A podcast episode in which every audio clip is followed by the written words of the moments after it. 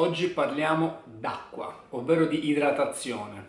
Eh, l'acqua si può considerare uno degli alimenti, tra virgolette, che eh, in realtà viene sempre un po' messo da parte, soprattutto per quanto riguarda la pratica sportiva.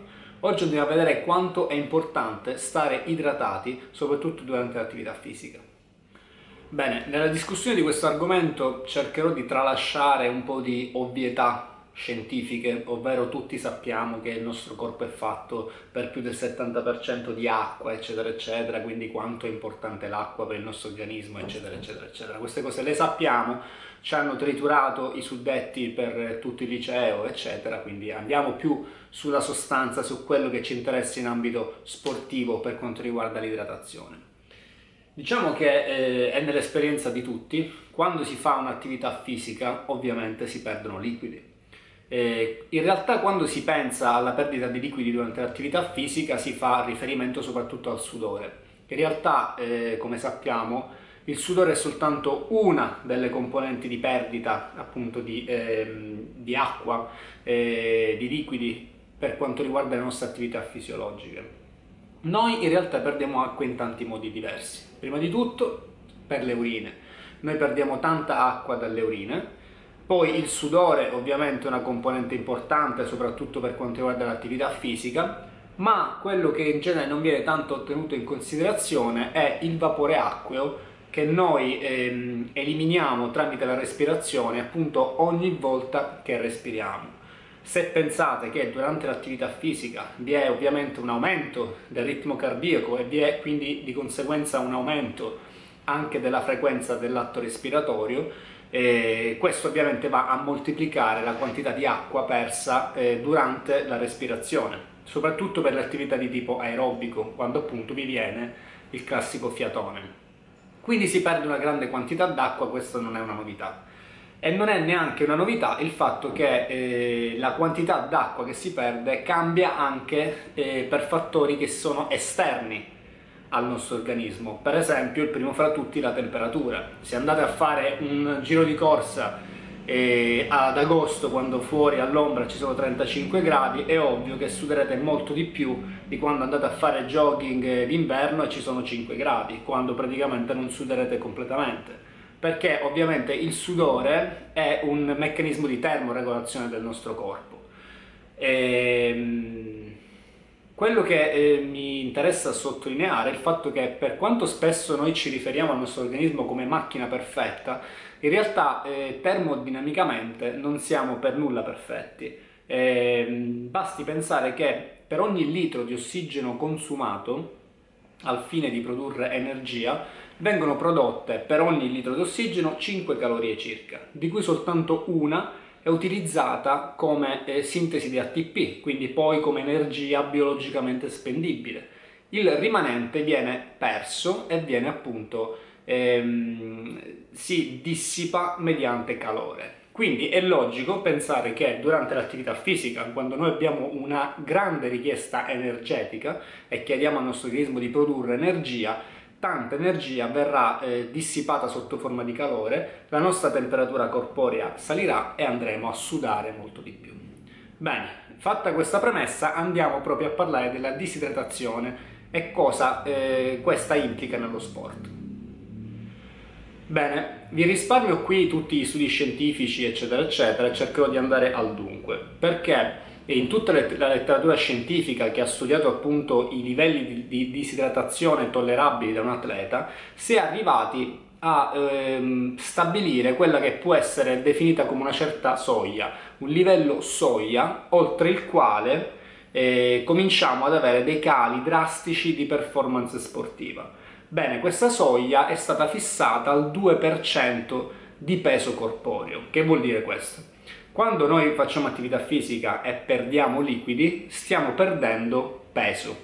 Peso ovviamente di liquidi e nient'altro. Se voi andate a fare un'attività fisica qualunque e vi pesate prima di farla e dopo averla fatta, noterete sicuramente che avrete perso del peso. Questo peso perso prima e dopo un'attività fisica, quindi nel brevissimo periodo, è soltanto da attribuire alla perdita di liquidi quindi è ovvio che quando facciamo attività fisica perdiamo peso sotto forma di liquidi. Bene, è stato calcolato che se noi perdiamo più del 2% del peso del nostro corpo in liquidi durante l'attività fisica avremo un calo delle performance, della performance sportiva che va dal 10 al 20%. Quindi, classico esempio, pensate a un calciatore che deve fare 90 minuti di partita, se lui durante questi 90 minuti perderà più del 2% in peso del suo, del, del suo, peso corporeo, avrà dei cali di performance drastici che si verificheranno in campo, quindi giocherà male, giocherà peggio. E così per tutti gli altri tipi di sport. E perché è importante questo? Non è soltanto in termini di performance che dobbiamo ragionare, ma quando parliamo di disidratazione dobbiamo ragionare anche per quanto riguarda il rischio di infortuni. Pensate che ehm, e questo è appunto eh, largamente dimostrato in letteratura, la principale causa di crampi muscolari, quindi di contrazioni eh, muscolari involontarie eh, che possono portare infortuni è dovuta appunto a una scarsa idratazione. Sono scarsi livelli di idratazione che possono portare a crampi, quindi a infortuni muscolari e anche a infortuni di tipo articolare che eh, ovviamente eh, si vedono sempre nel calcio. Prendo ad esempio il calcio pur non essendo il mio sport preferito perché è quello più eh, largamente eh, in Italia considerato. Come vedete quando vi sono partite abbastanza lunghe, serie supplementari, tanti giocatori si accasciano con crampi eccetera eccetera perché? perché ovviamente l'attività fisica prolungata lo sforzo prolungato insieme a un livello di disidratazione raggiunto può portare infortuni muscolari di questo tipo quindi la soglia è del 2% del nostro peso corporeo quindi eh, cosa è importante fare? È importante non arrivare mai a scendere sotto questa soglia qui quindi io quello che voglio fare adesso è portarvi un esempio pratico di quello che si dovrebbe in teoria fare per monitorare appunto proprio, il proprio livello di, di idratazione. Quello che dovete fare è semplicemente un esperimento su voi stessi, ovvero pesarvi prima di iniziare la vostra attività fisica e pesarvi dopo aver finito l'attività fisica. Il calo in peso che vedrete è appunto unicamente da apportare a una perdita di liquidi è ovvio che quindi voi dovete andare ad integrare quei chili, quel chilo perso per esempio, in liquidi durante l'allenamento. Siccome noi possiamo eh, arrotondare dicendo che un litro d'acqua corrisponde a un chilo, è logico che se avete perso un chilo durante l'allenamento dovreste bere un litro d'acqua durante l'allenamento per reidratarvi. Ora qui ci sono una serie di considerazioni da fare, ma prima di farle vorrei appunto portarvi un esempio pratico. Quindi cercherò di essere chiaro, però seguitemi in questo ragionamento. Prendiamo caso eh, di un atleta, un giocatore di calcio, che pesa 75 kg. Ok, lo chiamiamo Marco come me. Marco pesa 75 kg e fa una partita di 90 minuti. Si pesa prima e si pesa dopo. Marco pesa 75 kg prima della, della, partita, dopo la partita pesa 73 kg, quindi ha perso 2 kg. Durante la partita però ovviamente gli sarà venuta sete e ha bevuto un totale di un litro e mezzo d'acqua. Questo cosa vuol dire? Che nella perdita dei 2 kg c'è da considerare anche quel litro e mezzo d'acqua che in realtà lui ha reintegrato. Quindi se non l'avesse bevuto avrebbe perso 3 kg e mezzo. Ci siamo? Bene, quindi qual è il, eh, la quantità d'acqua ideale per questo giocatore di calcio da bere durante l'allenamento? Sono esattamente 3.5 litri, ok? Eh, durante l'allenamento perché non si verifica alcuna variazione di peso tra prima e dopo. Quindi eh, quello su cui noi però dobbiamo fare riferimento è sempre la soglia del 2%, ovvero noi sappiamo che il calo della performance e il rischio di, di provocarsi un infortunio aumenta se si perde più del 2% in peso. Il 2% di 75 kg in questo caso è 1,5 kg, quindi il range di tolleranza è appunto 1,5 kg, quindi abbiamo un litro e mezzo che potremmo in teoria andare a sottrarre ai, ai teorici 3 litri e mezzo per avere quindi un, un introito di 2 litri. Quindi considereremo i 2 litri d'acqua da bere durante l'allenamento come eh, la reidratazione minima che questo calciatore deve andare a fare. 3 litri e mezzo sarebbe l'idratazione ideale per non perdere peso né prima né dopo. Ovviamente considerando l'atto pratico di giocare una partita di 90 minuti, andare a bere 3 litri e mezzo d'acqua è anche un grande quantitativo d'acqua, facciamo, ehm, arrotondiamo e diciamo che questo calciatore dovrebbe bere circa 3 litri.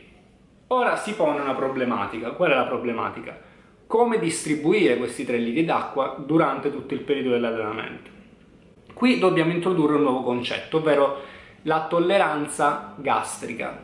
Il nostro stomaco riesce a svuotarsi di un litro d'acqua per ogni ora. Quindi se noi beviamo più di un litro d'acqua tutto di seguito, dovremmo aspettare più di un'ora perché lo stomaco riesce a svuotarsi, quindi l'acqua passa nell'intestino e poi arriva al colon dove viene riassorbita. Quindi in realtà non è assolutamente possibile dire a questo calciatore di bere 3 litri d'acqua eh, tutti di seguito, né tantomeno un litro d'acqua tutto di fila. Quindi cos'è la cosa migliore fa da fare? Distribuire questi 3 litri in tutto l'arco dei 90 minuti. Per esempio si può, si può consigliare a questo calciatore di bere eh, 500 ml, quindi mezzo litro d'acqua ogni quarto d'ora, ogni 15 minuti. Così diventa sia più sostenibile in, in termini pratici che è eh, anche più favorevole per quanto riguarda lo svuotamento gastrico. Così si avrà sempre una, una, una quantità d'acqua nello stomaco che si andrà a svuotare durante l'allenamento mantenendo l'idratazione costante durante tutto il periodo.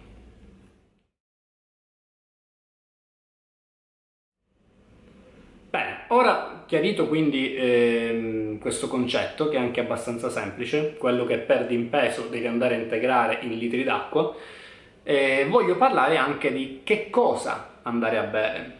Perché ovviamente quando noi sudiamo durante l'attività fisica non perdiamo soltanto liquidi, perdiamo anche elettroliti, eh, elettroliti e perdiamo anche energia e quindi consumiamo energia.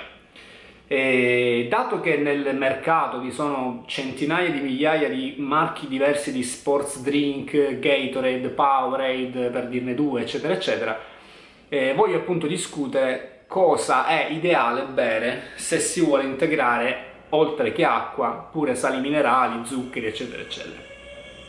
Perché? Perché ci sono delle considerazioni importanti da fare. Come abbiamo detto poc'anzi, la soglia di svuotamento del nostro stomaco è un litro d'acqua per ogni ora, però questo cambia se nel liquido sono contenuti degli zuccheri o degli elettroliti.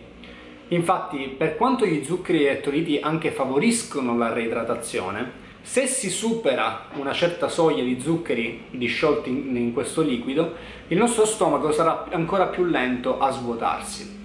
Di conseguenza non dobbiamo mai superare questa soglia di zuccheri disciolti nel liquido. Qui parliamo quindi di liquidi ipotonici, isotonici ed ipertonici. Per liquidi isotonici intendiamo tutti quei liquidi che hanno una concentrazione di zuccheri inferiore al 6%, che vuol dire 6%, per esempio 6 grammi di zuccheri per 100 ml, ok? 6%. Noi riteniamo isotonici tutti quei ehm, sports drink o comunque liquidi che hanno una concentrazione di zuccheri che va dal 6 all'8% e ipertonici quelli che superano l'8%. Noi dobbiamo fare riferimento all'isotonicità, quindi l'ideale, se si vuole integrare anche zuccheri durante l'allenamento, è comprare uno sports drink che abbia una isotonicità, ovvero una percentuale di zuccheri che va dal 6 all'8% e non oltre. Perché? Perché se si va oltre eh, si rischia di eh, rimanere un po' disidratati perché lo stomaco non avrà, non avrà più quel range di svuotamento di un litro per ora ma andrà molto più lenta ehm, la questione appunto si svuoterà molto più lentamente perché vi sono presenti anche degli zuccheri eh, che quindi tenteranno di trattenere l'acqua nello stomaco quindi non si deve superare eh, la soglia del 6-8%. E c'è anche un'altra questione, ovvero la questione digestiva. Durante l'allenamento, in qualsiasi attività fisica, eh, a livello circolatorio avvengono delle modificazioni di pressione per cui eh, allo stomaco arriva uno scarso apporto di sangue, quindi uno scarso apporto di ossigeno e di nutrienti per cui tutti i meccanismi della digestione durante l'attività fisica vengono fondamentalmente rallentati. Se noi andiamo a mettere una quantità di zuccheri più elevata dell'isotonicità, andremo anche a gravare sui meccanismi digestivi che andranno a rilento e potremmo anche avere dei fastidi gastrointestinali durante l'allenamento. Eh, non, per, non, per, nulla infatti si consiglia di fare il pasto pre-workout tre ore prima o uno snack un'ora e mezza prima dell'attività fisica perché appunto noi quando facciamo attività non vogliamo avere l'intestino che lavora per digerire. Quindi cosa importante se si vuole integrare oltre che, che, che semplice acqua anche dei sali minerali e, del, e degli zuccheri prendere degli sports drink isotonici dove li troviamo? Beh, io ho fatto una piccola indagine, effettivamente posso dire che quelli di mar le marche commerciali più conosciute, Gatorade, Powerade, sono tutti isotonici. Eh, la quantità di zuccheri va dal 6% al 7%, 6% per esempio la, Power, eh, la Gatorade, 7% mi pare la Powerade, per dire due brand molto conosciuti, quindi con quei sports drink che sono fatti appositamente per, per gli sportivi andiamo sul sicuro in termini di zuccheri e anche di sali minerali. Eh, ora volevo dirvi chi è più, ehm, chi è più, ah, per chi è più indicato consumare sports drink rispetto ad acqua. Bene, le linee guida generalmente fanno riferimento a dei limiti soglia d'allenamento, per esempio chi si allena per circa 30 minuti facendo un'attività blanda, una corsettina per esempio, non ha alcun tipo di necessità di andare ad integrare con degli sports drink, può bere semplicemente acqua. Chi fa un'attività eh, non aerobica, per esempio in palestra, eh, nel bodybuilding, tu ti puoi allenare anche un'ora e mezza, due, però in palestra in genere non si suda così tanto, perché non è un'attività di tipo aerobico, magari il clima della palestra è pure controllato, c'è l'aria condizionata, ci sono i riscaldamenti d'inverno, quindi non si arriva a sudare così tanto, non vi è una perdita di elettroliti enorme, quindi anche in quel caso lì si può benissimo integrare semplicemente con acqua. Se invece stiamo parlando di atleti che si allenano all'aria aperta, per esempio d'estate quando fa molto caldo e fanno corse, i maratoneti, gli sprinter, i calciatori, eccetera, eccetera, allora sì, in quel caso lì, con attività molto intense che superano anche l'ora di allenamento, allora sì, è consigliabile eh, integrare oltre che acqua, sali minerali, e eh, zuccheri con le quantità che abbiamo detto poc'anzi, che siano appunto isotonici. Bene, per oggi è tutto, spero di essere stato chiaro, eh, spero di aver um, un attimino raccolto tutte le informazioni che io ritenevo più eh, opportune darvi sulla idratazione e reidratazione durante l'attività fisica.